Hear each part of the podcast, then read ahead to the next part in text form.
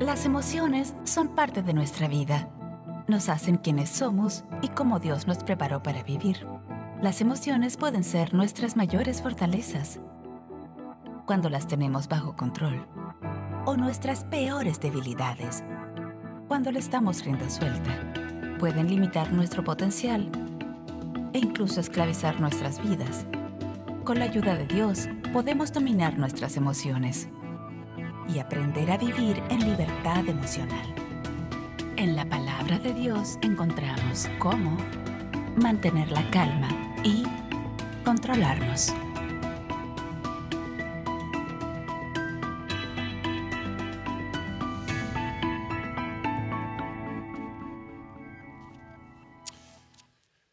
Qué lindo verlos en esta tarde y Queremos dar bienvenida nuevamente a nuestras visitas, a aquellos que están aquí por primera vez y también a aquellos que nos están viendo a través del Internet. Gracias, muchas gracias por permitirnos entrar a su hogar y, poder recibir esta palabra y esperamos que sea de gran bendición y sean ministrados. Y por supuesto también dar gracias a aquellos que después van a ver posteriormente esta, este mensaje a través de YouTube. Muchas gracias.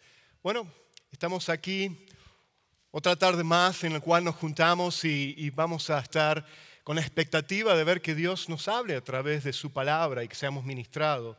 Y vamos a continuar lo que es esta serie de lo que hemos comenzado, lo que el pastor comenzó la semana pasada, en lo que es contrólate. Cómo vivir en lo que es en la libertad emocional. Y vamos a tocar el tema, en el tema de hoy, vamos a ver lo que es venciendo, teniendo victoria en la batalla de la depresión. Así que vamos a tocar ese tema, un tema tan delicado, ¿no es cierto?, acerca de la depresión. Y podemos definir la palabra depresión como ese estado de ánimo debilitante o un trastorno emocional que deja a la persona a experimentar emociones de lo que es de gran tristeza, de abatimiento, de gran cansancio, agotamiento y lo que lleva a esa depresión. Eh, de por sí que la palabra depresión viene del, latín que significa depresus, que viene a significar abatimiento o alguien que ha sido derribado. Y, lo que nos eh, menciona lo que es el Instituto Nacional de la Salud dice que eh, la depresión es el problema principal de lo que es en lo que los problemas emocionales de hoy en día.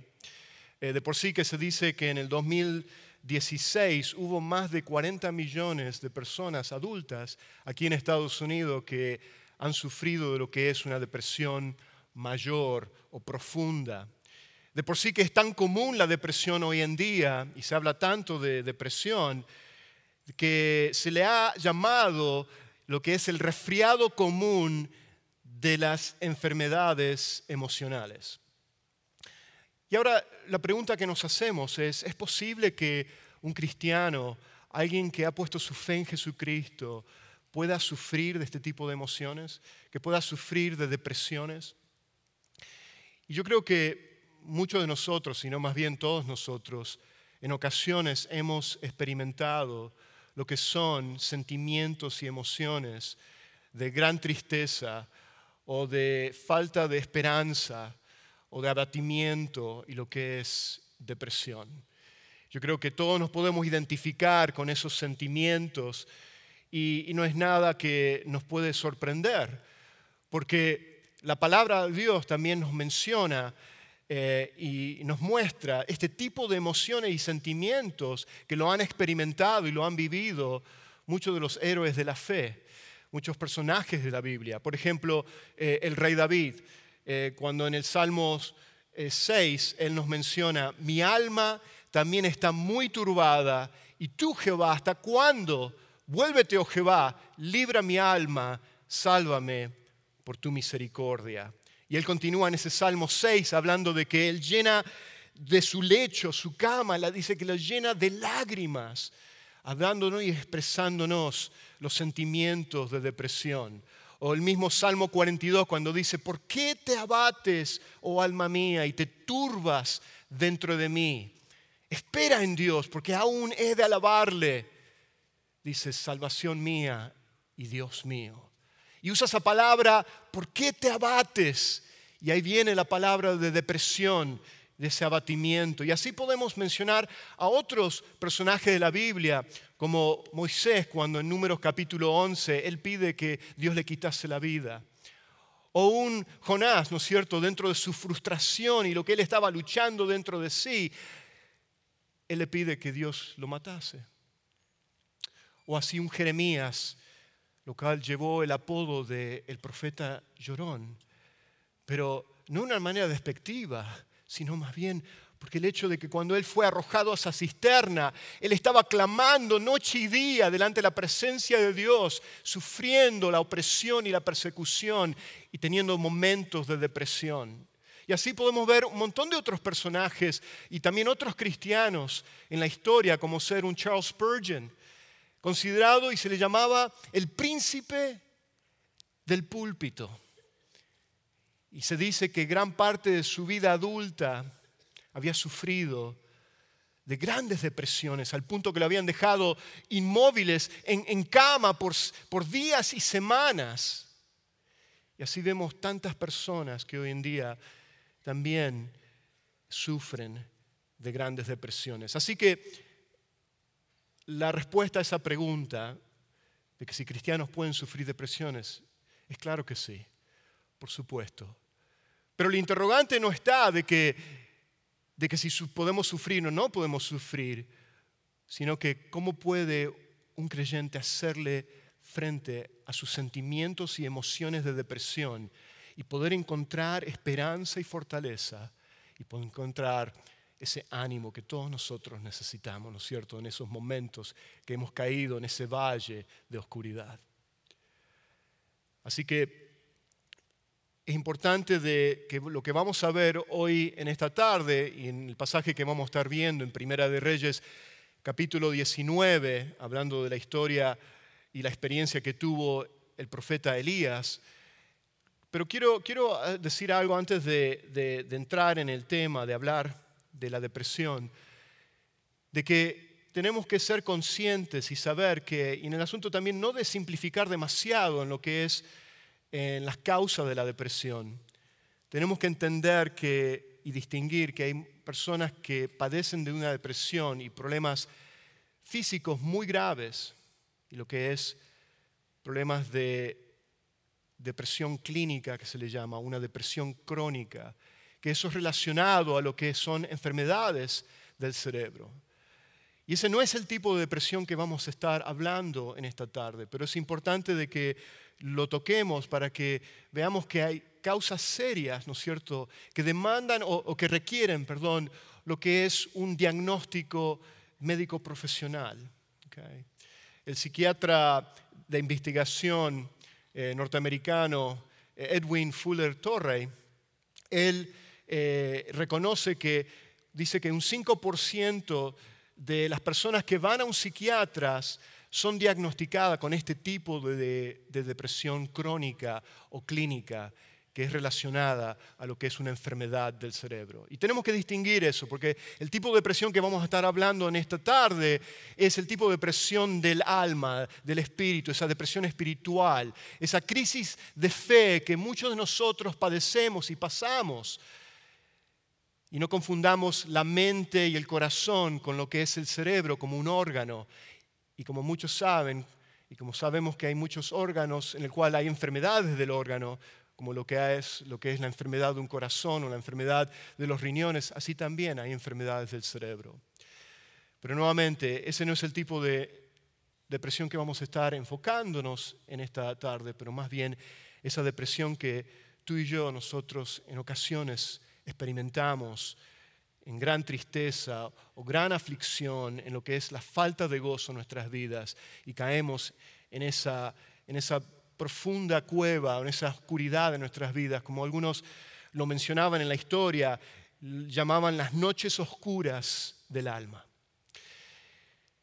Bueno, vayamos ahora a nuestro pasaje en Primera de Reyes, eh, capítulo 19, y ahí vamos a ver la historia de Elías.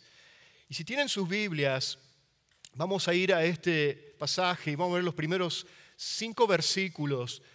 Y a través de la historia y, del ejemplo que vamos a aprender en la vida de Elías, yo creo que todos vamos a poder identificarnos primeramente con el profeta y lo que él eh, padeció y lo que él experimentó, pero también vamos a poder aprender eh, en los errores que el profeta cayó, de nosotros no caer en esos mismos errores.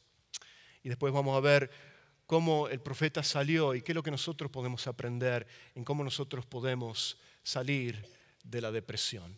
Muy bien.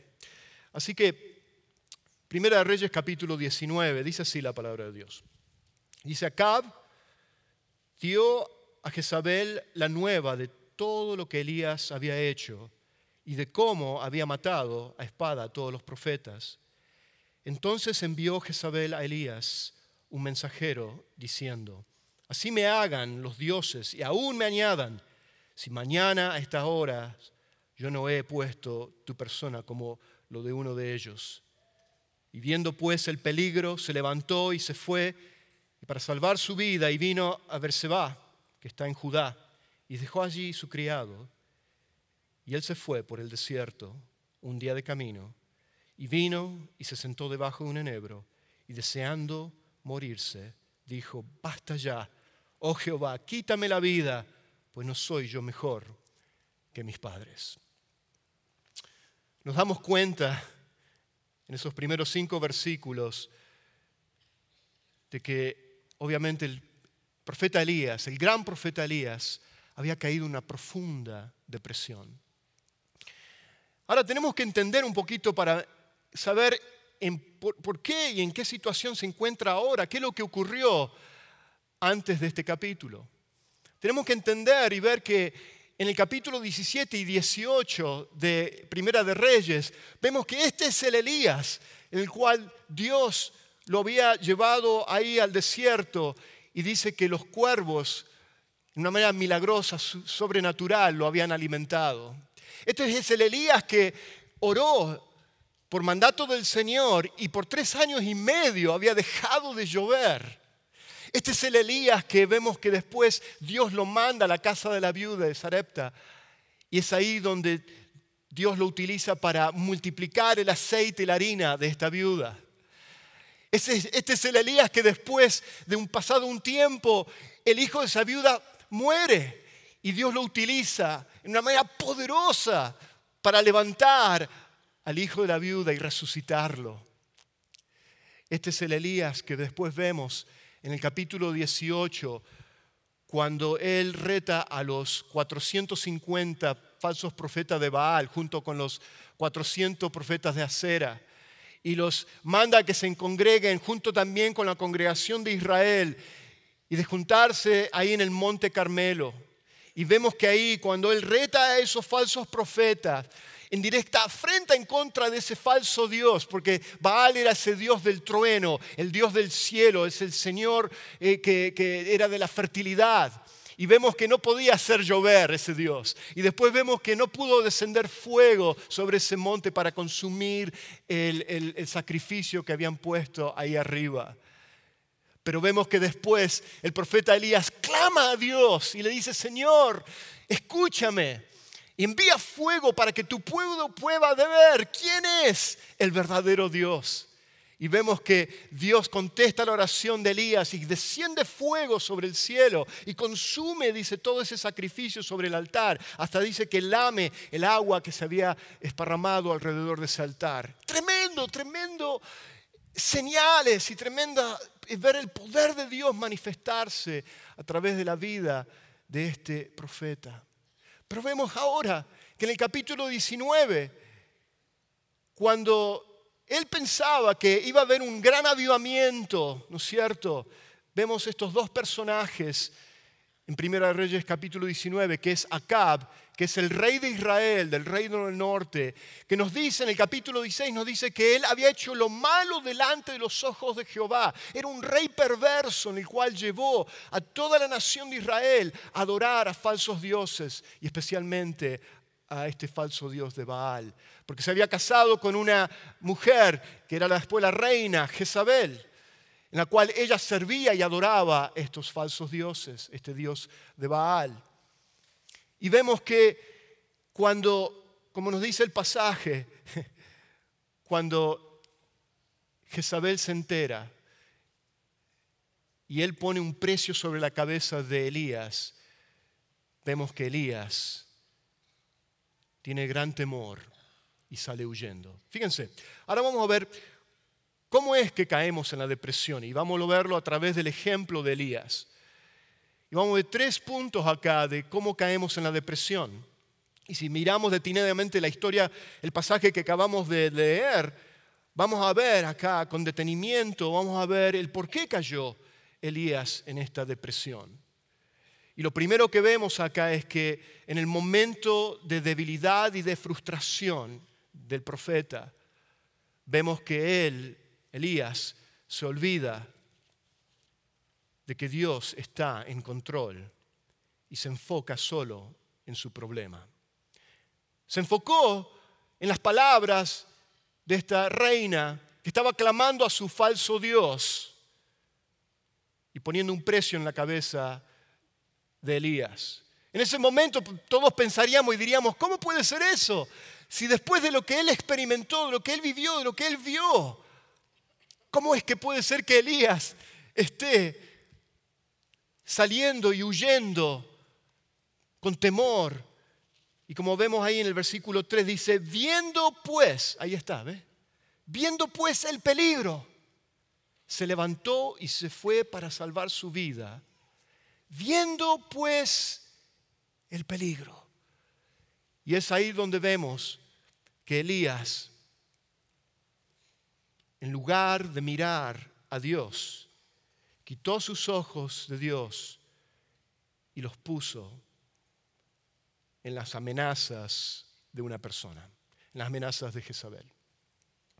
Entonces, tenemos que entender que cuando en el momento y yo me identifico con eso, yo no sé ustedes, pero yo me puedo identificar con eso, porque en los momentos de crisis, en los momentos de gran dificultad, en el momento que vemos el problema delante de nosotros, inmediatamente viene un temor que nos atrapa y nos hace caer en ese valle de oscuridad. Y entonces nuestro enfoque está en el problema, y ese problema se hace más grande, ¿no es cierto? Y se hace aún mayor de lo que Dios es sin recordarnos de que Dios es mayor que nuestros problemas. Lo que no hizo, por supuesto, lo que no hizo Elías, de recordarse de que Dios era mayor que ese problema. Entonces vemos acá a Elías caer en ese temor. Eh, no, no, fue lo mismo que le pasó a Pedro. ¿Se acuerdan cuando Pedro ve a Jesús caminar sobre las aguas y Pedro le pide, Señor, llámame para que yo vaya a encontrarme contigo? Jesús lo llama a Pedro y Pedro sale de la barca y empieza a caminar sobre las aguas. ¿Y qué ocurre? Que Pedro dice que cuando vio las olas en ese mar y quitó sus ojos de ver a Jesús, dice que empezó a hundirse. Y así nos pasa a todos nosotros, ¿no es cierto? Que nos hundimos dentro del temor cuando quitamos nuestros ojos de Dios. Lo segundo que vemos acá es que la depresión comenzó cuando Elías dejó de mirar a Dios. Lo segundo que vemos acá, el que por qué Elías cayó en esta gran depresión, es que en su momento de, de tener más vulnerabilidad o de ser vulnerable y de mayor necesidad, Elías se aisló y se apartó de sus relaciones de apoyo. Nuevamente vemos en el versículo 3, en la segunda parte, cuando él vio el peligro y salió y se levantó para salvar su vida, dice que vino a Berseba, que está en Judá. O sea, descendió del reino del norte de Israel y fue hacia las fronteras del reino del sur, a Judá. Y dice que ahí dejó allí a su criado y él se fue por el desierto un día de camino y vino y se sentó debajo de un enebro. Y vemos ahí claramente que en esta parte donde en su momento de gran necesidad, donde él necesitaba el apoyo y el, ánimo de alguien, vemos que él deja a su siervo ahí. Este siervo era más que tan solo un siervo, era un aprendiz de Elías. Era como un discípulo de Elías.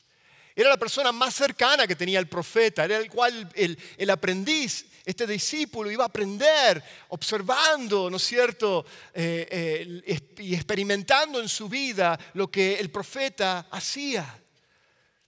Y de esa manera aprendía, ¿no es cierto? Entonces vemos que la persona más indicada que él necesitaba en ese momento de estar vulnerable y de gran necesidad era de tener ese amigo, ese aprendiz, ese discípulo. Pero ¿qué hizo? No pasemos de alto el pasaje, ¿no es cierto? El sirviente de Elías era en realidad su aprendiz y Elías dejó su amigo y ayudante. ¿Y qué hizo? Siguió solo siguió solo. Ahí nos dice, y dejó allí su criado y se fue al desierto. Muchos de nosotros, cuando caemos en esa depresión, nos sentimos así, aislados, y pensamos que nadie nos puede ayudar, sino al contrario, pensamos de que el hecho de sentirnos aislados y solos, vamos a tratar de tal vez resolver nuestros propios problemas sin pensar de que necesitamos y nos necesitamos los unos a los otros. Y es en este momento, cuanto más necesitamos, ¿no es cierto?, el apoyo de otras personas, el apoyo de nuestros hermanos y nuestras hermanas, de que estén orando en esos momentos de dificultad. Yo me acuerdo que hace nueve años atrás, precisamente en este mismo mes, yo sufrí un momento, en esos momentos de, en esas noches de oscuridad del alma, o esas noches oscuras del alma, en el cual pasé por un tiempo dificilísimo, en el cual caí en una depresión, en esos momentos de gran necesidad, cuando uno tal vez no quiere escuchar nada y uno quiere aislarse y separarse y olvidarse de todas las cosas, pensando de que a solas uno lo puede arreglar todo, es ahí cuanto más necesitamos el apoyo. Y yo doy gracias a Dios que primeramente ahí estuvo mi esposa, que en esos momentos de dificultad, en esos momentos en el cual no podía dormir a la noche, en el cual me despertaba a la noche sobresaltado con temor de no saber qué es lo que iba a ocurrir al día siguiente. Me acuerdo que mi esposa había empezado a poner notas pegadas en el espejo de nuestro baño, a hacerme recordar acerca de la palabra de Dios, de no quitar mi mira, mis ojos el Señor y sus promesas, sino de poner mis ojos en Él. Yo doy gracias a Dios por nuestro pastor y por otros hermanos que venían a visitarme a la casa y estaban orando por mí. Y es en esos momentos que necesitamos y nos necesitamos más que nunca. El aislamiento es el primer paso en la depresión. Vemos que el aislamiento es el primer paso a la depresión y cuando nos aislamos y no buscamos o no dejamos que otros nos ministren. Y eso nos pasa a todos nosotros. ¿Cuántos cristianos, cuántos de nosotros hemos dejado de venir a la iglesia en momentos de gran dificultad, en momentos de gran sufrimiento, en momentos de depresión? Porque pensamos que venir a la iglesia o la iglesia en sí es un lugar donde todo está chévere, todo está bien, es para personas que están bien, ¿no es cierto? Porque todos nos vemos bien aparentemente, ¿no es cierto?, exteriormente, pero nadie ve lo que hay dentro de nuestro corazón, pero el Señor sí ve en dónde nos encontramos, ¿no es cierto? Pero el lugar indicado donde tenemos que venir y donde tenemos que recurrir a encontrar, no de aislarnos, pero encontrar en la comunidad cristiana, en la comunidad de la iglesia, es ahí donde vamos a encontrar nuestra fortaleza y el ánimo de apoyarnos los unos a los otros. Amén. Así que así aprendemos de ver cómo Dios trabaja a través de tu vida y mi vida en el poder levantarnos mutuamente. Me hace acordar lo que nos dice en Gálatas 6.2 cuando dice, sobrellevad los unos las cargas de los otros. Sobrellevad los unos las cargas de los otros. Eso me suena como un mandamiento, ¿no es cierto? Eso es una responsabilidad que tú y yo tenemos de ver las cargas del uno al otro y de levantarnos y animarnos para entonces poder encontrar la fortaleza que cada uno necesitamos cuando caemos en esos momentos de, dificultad. Muy bien. la tercera razón por qué Elías cayó en lo que es la depresión. Y nuevamente nos podemos identificar con esto, con, esta, con este problema, con este error en el cual él cayó. Dice que Elías estaba tomando decisiones, ¿no es cierto?, cuando estaba física y emocionalmente agotado.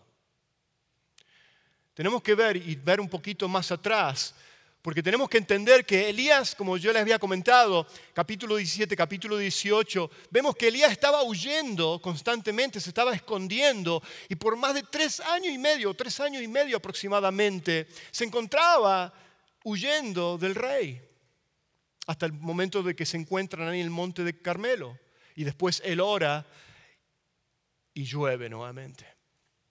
Pero desde ahí él se encuentra constantemente y eso físicamente lo agotó, emocionalmente lo agotó.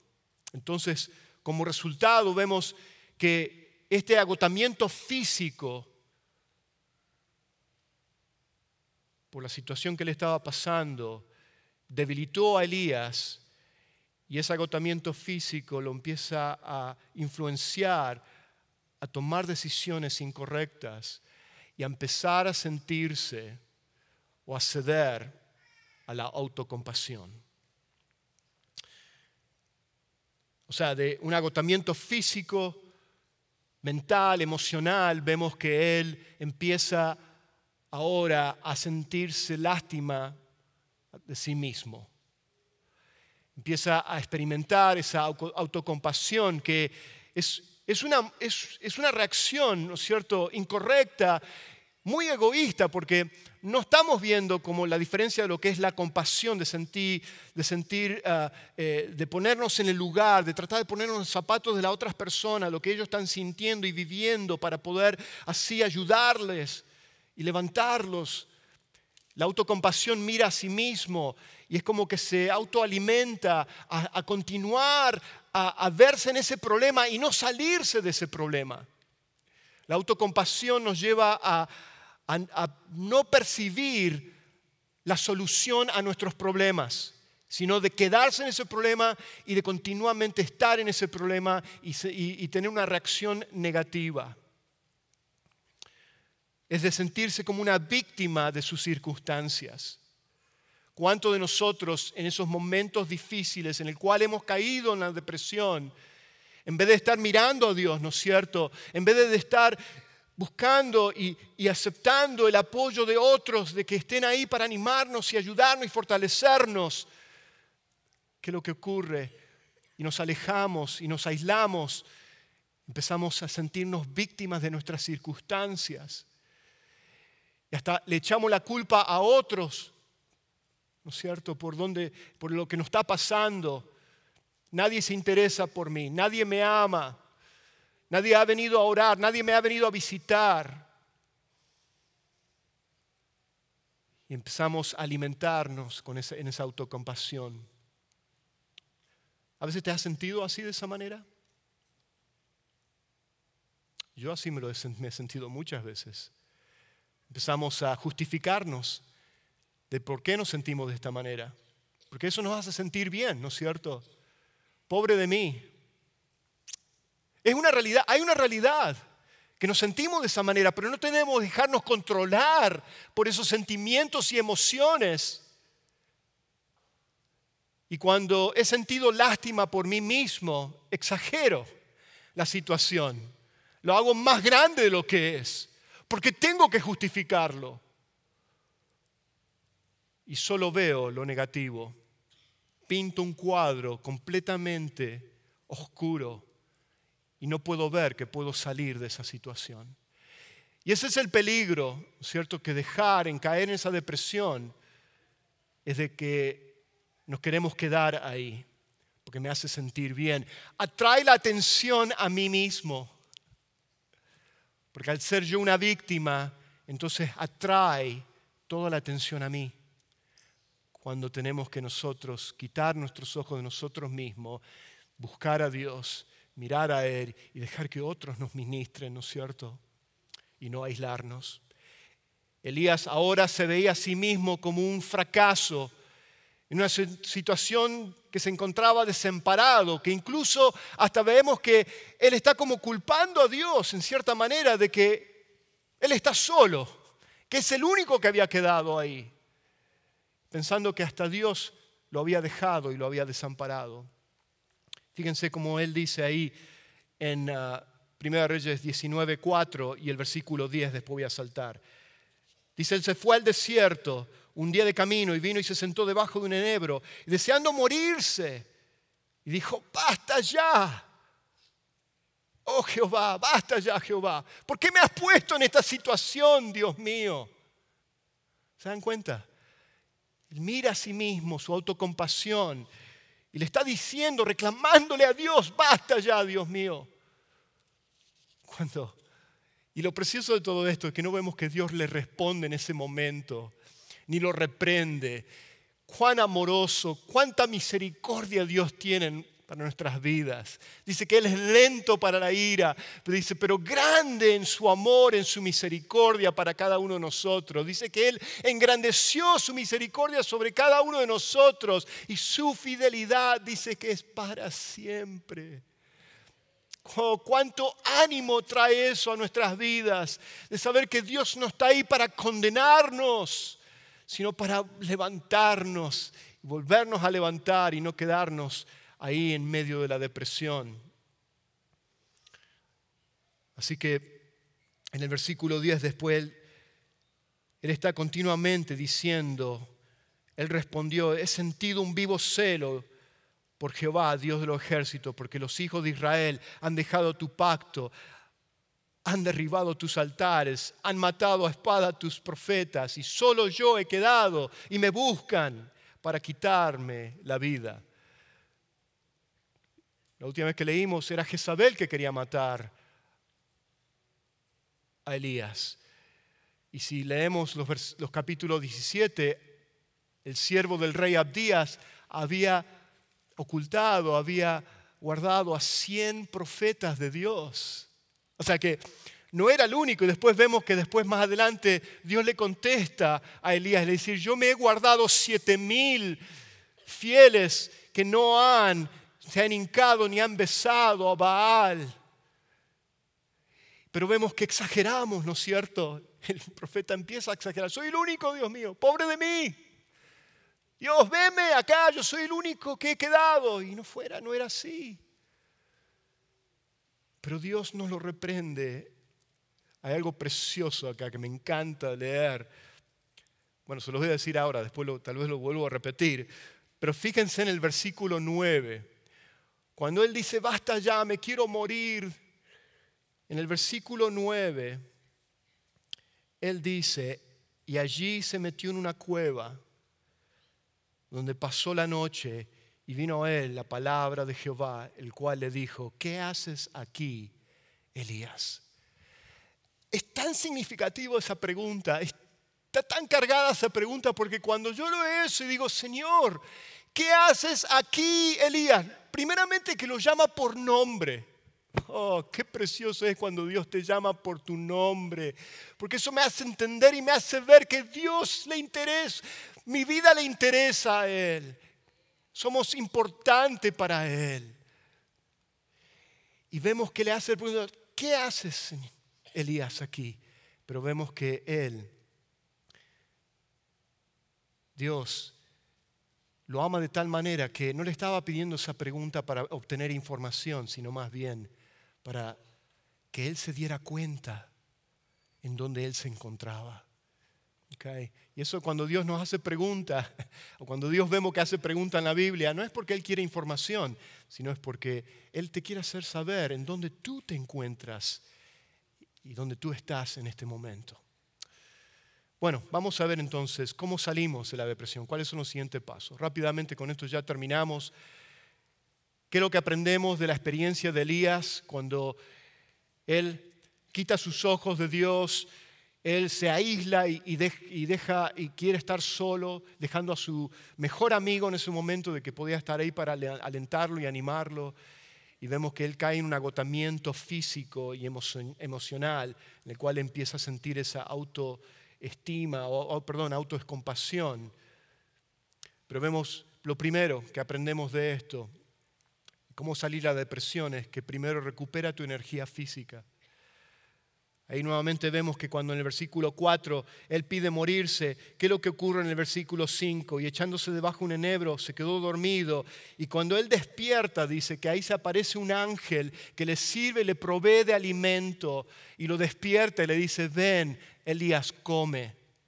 La importancia, en este caso, de que cuando estamos agotados física, mentalmente, emocionalmente, necesitamos de descansar físicamente y de tener una buena alimentación.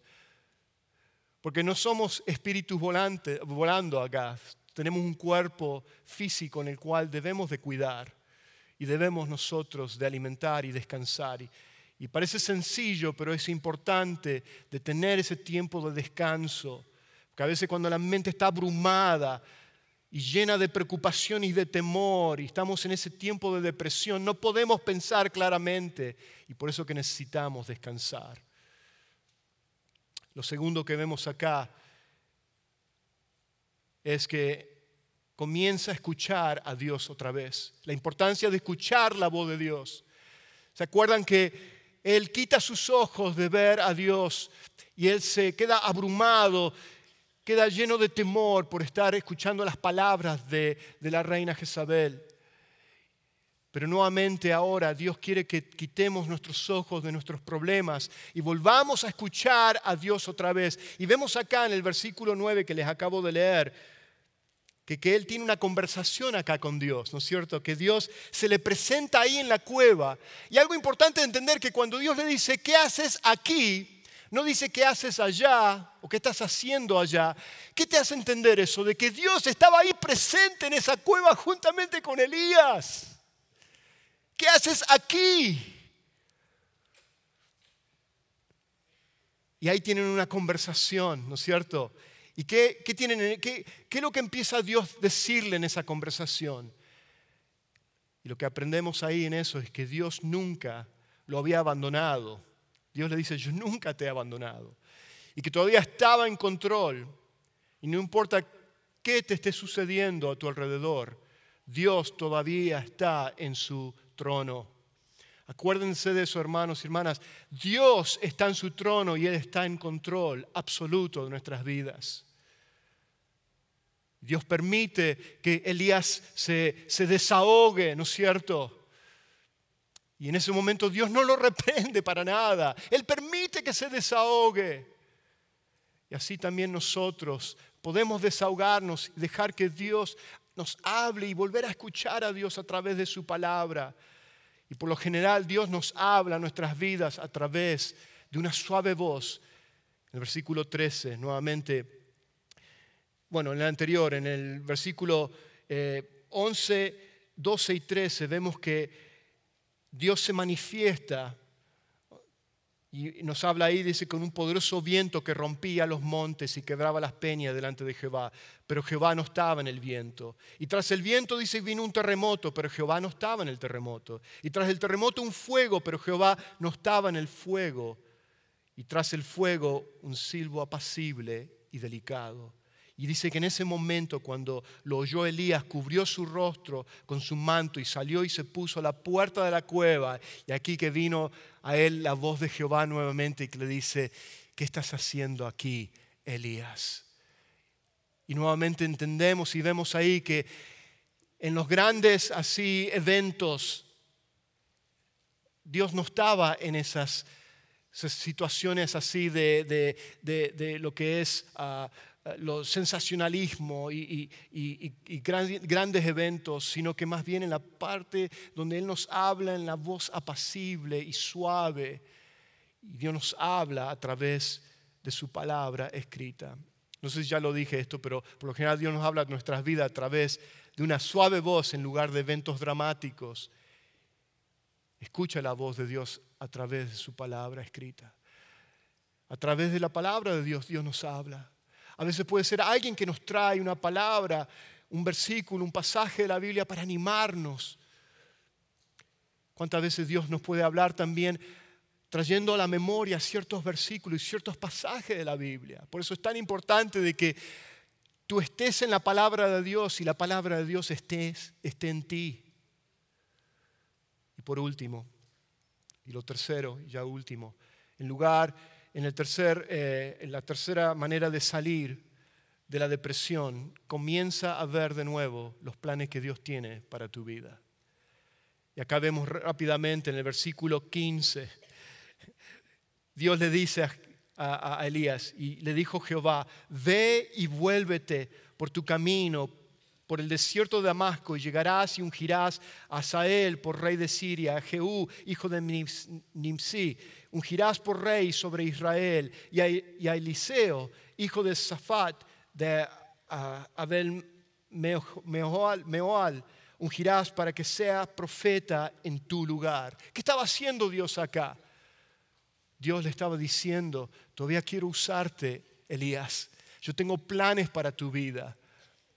Si Elías estaba deprimido, ¿cómo es que puede ser que Dios le esté dando trabajo para hacer? Porque eso es lo que necesitamos entender. Una manera de salir de la depresión es de saber que Dios tiene un propósito para tu vida y Dios quiere, tiene planes para tu vida y Dios quiere usarte. Y realmente eres importante para Dios. Tú le importas a Él y eso es literalmente lo que le estaba diciendo a Elías. Amén. Amén. Entonces es ahí donde vemos tres, las tres maneras de salir. Número uno, de alimentarnos, de volver a recuperar nuestra energía física. Número dos, de volver a escuchar la voz de Dios a través de su palabra, a través del momento de oración, Dios trayéndote palabra, versículos de la Biblia por último, es de, saber que Dios no nos ha abandonado y saber de que Dios está en el trono y que le importamos a Él. ¿Dónde estás hoy tú? ¿Dónde tú te encuentras? Si tú estás pasando por momentos de dificultad, momentos de depresión, este es el momento y el tiempo en el cual tú vengas, pongas tus ojos en Él y clames a Él y te desahogues delante de Él y dejar que Dios te ministre. ¿Por qué no oramos? Padre eterno, te damos gracias por tu palabra. Gracias por este tiempo, Señor, que pudimos compartir tu palabra y ser ministrado por tu palabra. Y Señor, gracias por hablarnos a través de tu palabra y animarnos. De saber que, Señor, tú quieres hablarnos, tú quieres animarnos, tú quieres hacernos saber de que tú no nos has abandonado, de que tú estás en el trono, de que tú reinas por los siglos de los siglos y de que tú estás en absoluto control de nuestras vidas. Señor, ayúdanos en este día de poder poner nuestros ojos nuevamente en ti de buscar tu rostro y buscar tu presencia y de saber que tú estás ahí, que tú nos encuentras en el lugar donde nos encontramos, aún en esa misma cueva, en ese lugar oscuro de nuestra depresión. Y tú estás ahí para volvernos a levantar y animar. Gracias Señor te damos. Pedimos esto en tu nombre, en el nombre de Jesús.